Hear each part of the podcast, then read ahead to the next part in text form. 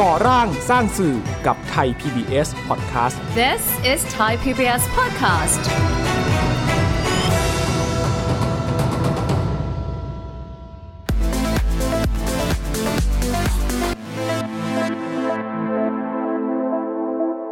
ความเป็นจริงของชีวิตมนุษย์เนี่ย ครับผม นมีบางมุม บางแง่ที่มันเหมือนละครค่ะ ความขมขื่นความสู้ชีวิต ครับ ต้องการที่จะเล่าเรื่องราวชีวิตของคน ครับ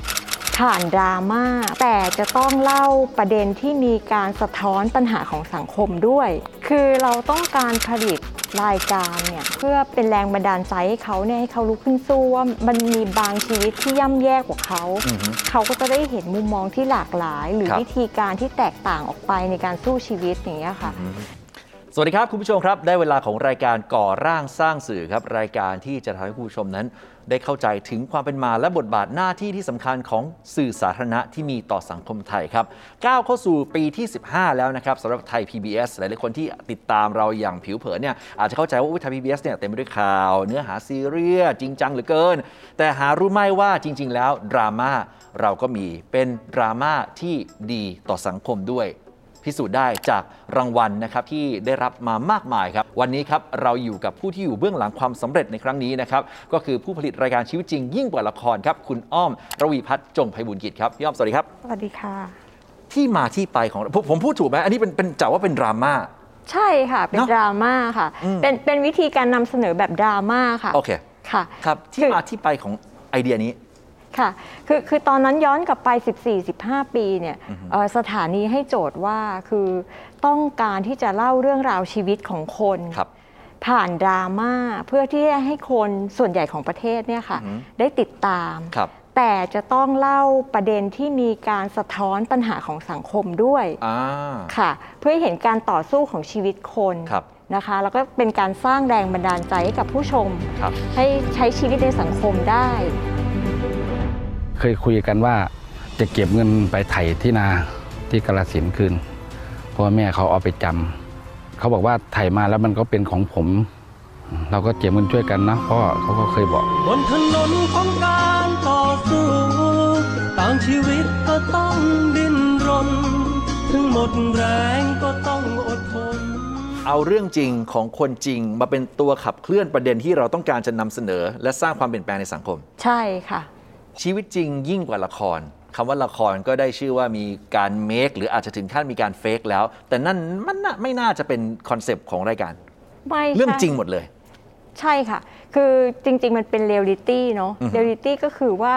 ความเป็นจริงของชีวิตมนุษย์เนี่ย ครับผม นมีบางมุม บางแง่ที่มันเหมือนละครค่ะ อือฮึ คือคือมันมันยิ่งกว่าละครตรงที่มันมันเหมือนเลเวลอะเป็นระดับของความแบบความขมขื่นความ ครับ สู้ชีวิต ครับ ที่หาแบบหาชมได้ยากอะไรเงี้ ค ย รับ เราก็ไปหาเคสที่เป็นตัวอย่างเหล่านี้ อืม มาให้ผู้ชมได้ ครับ รับชม เนี่ยจะถามพอดีเลยแล้วเวลาเลือกเคสเลือกประเด็น เลือกวิธีการทำโครงเรื่องในการนำเสนอ ขั้นตอนในการคิดตรงนี้ทำยังไงครับ ค่ะ คือจริงๆ แล้วเรามีทีมผลิต 7 ทีมนะคะ เจ็ดทีม ค่ะ เพราะแต่ละเคสเนี่ยเราใช้เวลาผลิตนานค่ะ เพราะมันเป็นเรียลลิตี้เราเซ็ตไม่ได้ อืมอืม เราต้องตามคุณลุงที่จะต้องออกพรรษาในอีก 3 เดือน เราก็ต้องรอวันนั้น อืม ใช่ไหมคะ เรารอคุณแม่คลอดลูกเราก็ต้องรอวันนั้น เรา ครับ เซตบางอย่างไม่ได้ โอเค เพราะฉะนั้นหลายทีมมันก็จะช่วยให้การทำงานเนี่ยราบรื่นขึ้น ต้องขึ้น ใช่ ทีนี้พอ 7 ทีมแล้วเนี่ยทุกทีมก็จะมีความชอบความถนัดที่แตกต่างกัน โอเค การนำเสนอเคสก็จะแตกต่างหลากหลายกันไปอีกเนี่ยค่ะ ไม่ว่าจะเป็นเพศอายุวัยอาชีพ โอเค หรือว่าคนต่างประเทศเราก็มีอย่าง ครั เงี้ บ ยค่ะ หลังจากนั้นเนี่ยเราก็อ่ามาส่งเคสกันมารวมกัน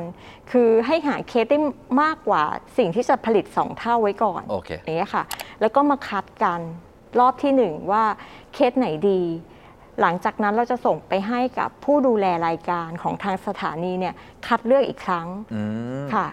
พี่ที่ดูแลสถานีเนี่ยก็จะคัดเลือกอาเคสที่มีความหลากหลาย ครับ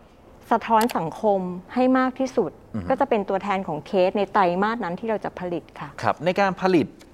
คอนเทนต์อะไรบางอย่างเนี่ยหลาย ๆ ครั้งคำถามแรกที่เราเรียนมานะฮะสายสายนิเทศเนี่ยก็คือจะบอกว่าผลิตให้ใครดู ทีนี้พอใครดูเนี่ยของไทย PBS เนี่ย มันจะต้องมีความหลากหลาย ไม่ใช่ว่าจะต้องเป็นอ่าอายุเท่านี้อาศัยอยู่ในเมือง ค่ะ เป็นอายุเท่านี้อยู่ ค่ะ ต่างจังหวัดแต่นี่คือต้องการความหลากตรงนี้มันทำให้ยากมากยิ่งขึ้นไหมครับ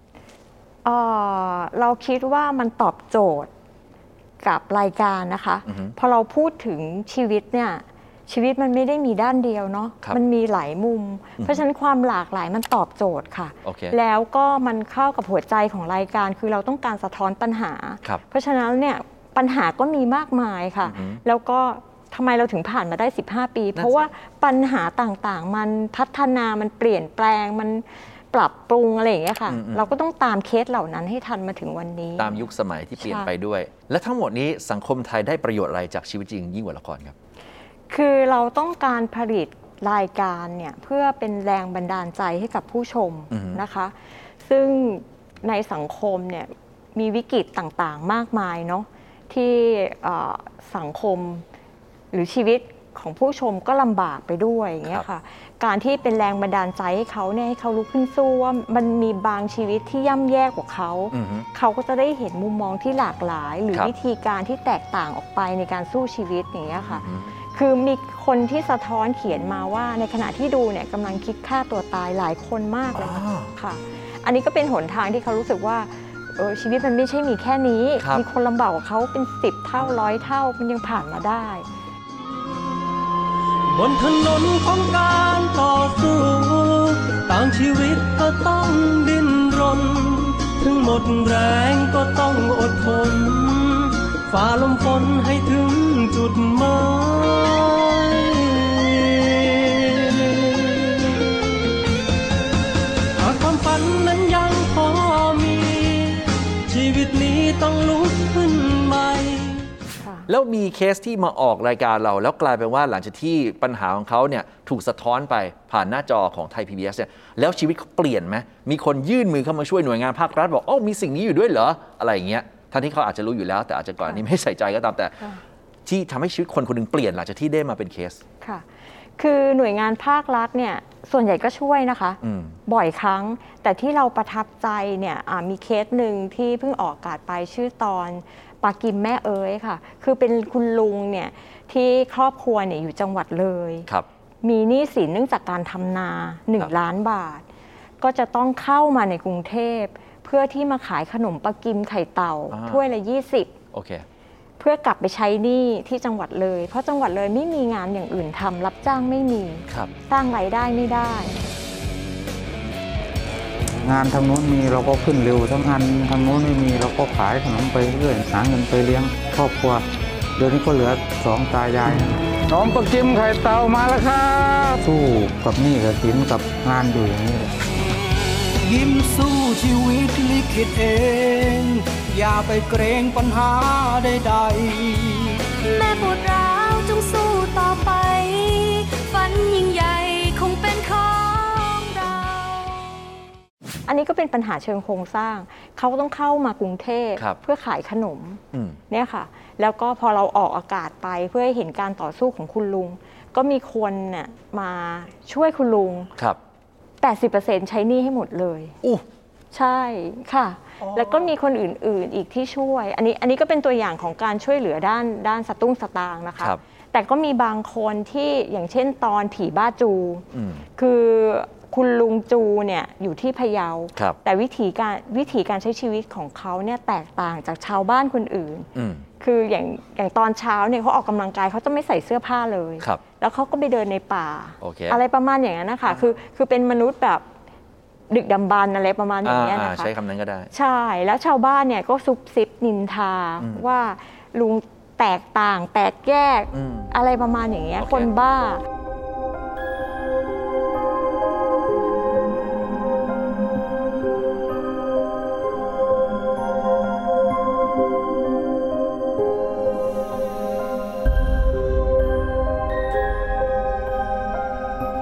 ชีวิตเรามันจะหมุนไปหาความตายนะ เราหยุดความตายไม่ได้นะ เราอยู่เฉยๆมันก็แก่เห็นไหมบังคับมันได้ไหมทำอะไรได้รับอย่างนั้นแหละทำชั่วก็ได้รับชั่วทำดีก็ได้รับดีสรรพสิทธิ์สรรพสัตว์ทั้งสิ่งทั่วโลก อย่าได้เบียดเบียนกัน อยู่กันอย่างมีความสุขสาธุ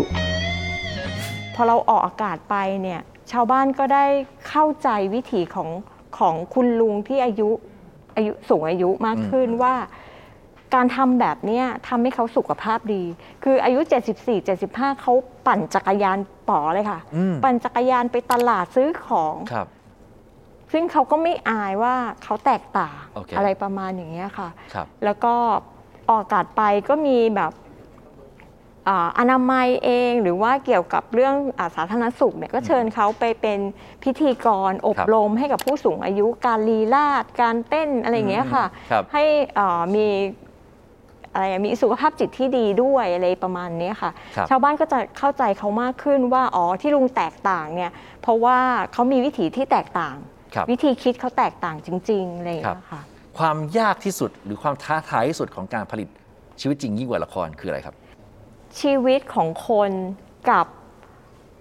ประเด็นปัญหาเชิงโครงสร้างทำยังไงให้มันมาผนวกกัน อือฮึ แล้วมันสนุกน่าติดตาม ครับ อะไรประมาณอย่างเงี้ยค่ะ ซึ่งอันเนี้ยอันเนี้ยจะยากขึ้น ซึ่งมันก็เป็นความท้าทายที่เราอยากจะทำให้มันเข้มข้นขึ้นเรื่อยๆอย่างเงี้ยค่ะ ครับ ใน 15 ปีที่ผ่านนะมันมันมีการเรียกว่าปรับธีมหรือปรับคอนเซปต์หรือว่าเอาปีนี้เน้นในเรื่องของความยากจน อันนี้เรื่องของความเท่าเทียมทางเพศ มีมีมีธีมอย่างนี้ในในช่วงที่ผ่านๆมาไหมฮะกำหนดไว้ มีบ้างค่ะ แต่ว่าก็ไม่เยอะเพราะว่าหัวใจของเราคือความหลากหลายเป็นหลักเหมือนเดิมอย่างเงี้ยค่ะ คือพอมันความหลากหลายเนี่ยมันครอบคลุมทุกอย่าง ครับ นะคะ แต่ว่าการปรับเปลี่ยนเนี่ยคงจะเป็นวิธีการทำงาน ที่พวกเราเองก็พยายามที่จะยืดหยุ่น ครับ แล้วก็ปรับเปลี่ยนตัวเองเพื่อให้รายการมันเข้มข้นมากยิ่งขึ้นอย่างเงี้ยค่ะ ครับ ค่ะ เข้มข้นในที่นี้แปลว่าอะไรพี่ยอม เข้มข้นหมายความว่าหัวใจทั้งหลาย ๆ ด้านของเรา เช่นเคส อืม เช่น ความดราม่า อืม ประเด็นเชิงสังคมอะไรอย่างเงี้ยค่ะ การเล่าเรื่องให้สนุก พวกเนี้ยจะต้องแข็งแรงหมดเลย มันจะได้ตอนหรือรายการที่ดี ครับ เงี้ยค่ะ แล้วมีดราม่าที่ตามมาไหมโอ้ยเนี่ยดูที่ไอรายการของไทย BBS เนี่ยไปเอาเรื่องราวของป้าคนนี้มานำเสนอหน้าของสารแกแต่มันมันต้องมีอ่ะ มันก็มีบ้างว่าเออทำไมน่าสงสารแบบนั้นเขาพิการแบบนั้นอะไรเงี้ยแต่มันก็เป็นชีวิตค่ะ เป็นคือชาวบ้านเขาใช้ชีวิตแบบนั้นนะคะเราตั้งเราเราเล่าตามสภาพความเป็นจริง อืม ค่ะเราคืออันนึงเราก็อยากให้สังคมเนี่ยเคารพซึ่งกันและกันเนาะก็คือเราก็อยากให้อ่าเคสของเราเนี่ยนำเสนออาจจะแตกต่างจากอ่าวิถีชีวิตของคนอื่น ครับ เพราะฉะนั้นการที่ผู้ชมจะดูหรือว่าแสดงความคิดเห็นเนี่ยก็จะต้องเคารพซึ่งกันและกัน อืม เข้าใจว่าคนอื่นอาจจะแตกต่างกับเรา แต่เราก็อยู่ด้วยกันได้อย่างเงี้ยค่ะ เคารพและเข้าใจ ค่ะ พี่อ้อมครับแล้วฟีดแบ็กจากคนดูนะฮะในช่วงปีแรกๆกับปีเนี่ยที่ผ่านมาไม่กี่ปีเนี่ยมันเหมือนหรือแตกต่างยังไง แล้วเขาฟีดแบ็กกันมายังไงครับ ฟีดแบ็กที่กลับมาเนี่ยก็จะเป็นการสื่อสารสองทางมากขึ้น อืม ค่ะ มีความคิดเห็นที่จะช่วยเหลือ ครับ หรือหรือหรือได้แรงแรงแรงบันดาลใจจาก ครับ เคสที่เรานำเสนอเนี่ย โอเค อย่างไรเขาก็จะเล่าให้ฟังอะไรอย่างเงี้ยค่ะ หรือว่าจะมีหน่วยงานภาครัฐ ครับ ที่เข้าไปช่วยเหลือเคสเราโดยตรงให้แบบ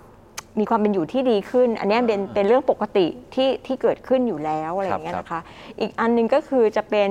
ความคิดเห็นในเรื่องของเอ่อเมื่อเราแบบปรับเปลี่ยนไตเติ้ลปรับเปลี่ยนเอ่อเพลง อืม เขาก็จะคอมเมนต์ความคิดเห็นของเขามาด้วยอะไรอย่างเงี้ยเราก็จะได้รับรู้หรือส่งเคสให้เราผลิตรายการก็มีอย่างเงี้ยค่ะ ครับครับ ซึ่งสิ่งเหล่านี้มันจะทำให้รายการชีวิตจริงเนี่ยมีดิเรกชันทิศ ครับ ทางของรายการมากยิ่งขึ้นด้วย ต้องขอบคุณผู้ชมค่ะ ครับเข้าสู่ปีที่ 15 แล้วนะครับของชีวิตจริงยิ่งกว่าละคร อันนี้อายุเท่าไทย PBS เลย เราจะมีรูปแบบในการพัฒนาการนำเสนอหรือเนื้อหาอย่างไรครับ จากนี้ไป คือเราก็คงยืนยันว่าเราจะใช้ความเข้มข้น อืม ของหัวใจของเราเนาะที่เราเดินทางแล้วก็พยายามที่จะหาเส้นทางของเรามานาน ครับ กว่า 10 ปีค่ะ เราคิดว่าเส้นทางเนี่ยมันถูกต้องแล้ว อือฮึ เพียงแต่ว่ามันต้องเข้มข้นแล้วก็ว้าวไปเรื่อย ว้าวไปเรื่อย ใช่ค่ะ แต่ว่าในประเด็นของปี 65 เนี่ยค่ะ เราก็อาจจะเน้นเรื่องความเหลื่อมล้ำเนาะ อืม เป็นเป็นปัญหาเชิงโครงสร้างของสังครับ คมที่มากขึ้น ๆฮะ ค่ะ ก็จริงๆเจอสถานการณ์โควิด -19 เข้าไปนี่ ค่ะ ก็อาจจะทำให้เรียกได้ว่ามีมีมีเคสที่เฉพาะมาทางนี้เนี่ยมากยิ่งขึ้นเลย ใช่ใช่ค่ะ แต่แต่พอเกิดสถานการณ์โควิด เรากลับรู้สึกว่าคนดูไม่อยากดูเรื่องโควิด อืม เพราะว่ามันเขาเจอบ่อย ฮะ บางทีคนดูก็อาจอยากดูอะไรที่มันแตกต่างจากสิ่งที่เขาเป็น โอเค หนีสิ่งที่เขาอยู่อะไรประมาณนี้ค่ะ ค่ะ ครับนี่ก็คืออีกหนึ่งรายการนะครับคุณผู้ชมครับ ที่ชัดเจนในจุดยืนเลยว่าเป็นดราม่าเรียลิตี้นะครับที่สะท้อนความเป็นจริงของสังคม เพื่อที่จะหวังที่จะสร้างความเปลี่ยนแปลงนะครับยังไงก็ขออนุญาตเป็นกำลังใจให้กับชีวิตจริง ยิ่งกว่าละครนะครับเพื่อให้อยู่คู่กับไทย PS ต่อไปยาวๆนะครับขอบคุณพี่อ้อมมากนะครับ คุณผู้ชมครับ และนี่คือทั้งหมดของรายการก่อร่างสร้างสื่อในวันนี้นะครับ คุณผู้ชมสามารถติดตามรายการของเราได้ ทุกๆวันจันทร์ถึงวันพฤหัสบดีครับ4ทุ่ม15 ถึง4ทุ่มครึ่งนะครับ ซึ่งนอกจากทางหน้าจอไทย PBS แล้วเนี่ย คุณผู้ชมก็สามารถรับฟังรายการของเรานะครับ ผ่าน thaipbspodcast.com รวมถึงแอปพลิเคชัน Thai PBS Podcast ด้วยครับสำหรับวันนี้นะครับ ผมคุณอ้อมและทีมงานผมต้องขอลาไปก่อนนะครับ สวัสดีครับ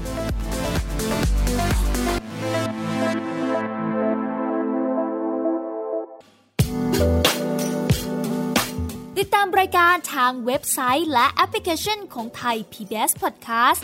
Spotify SoundCloud Google Podcast Apple Podcast และ YouTube Channel Thai PBS Podcast Thai PBS Podcast. View the world via the voice.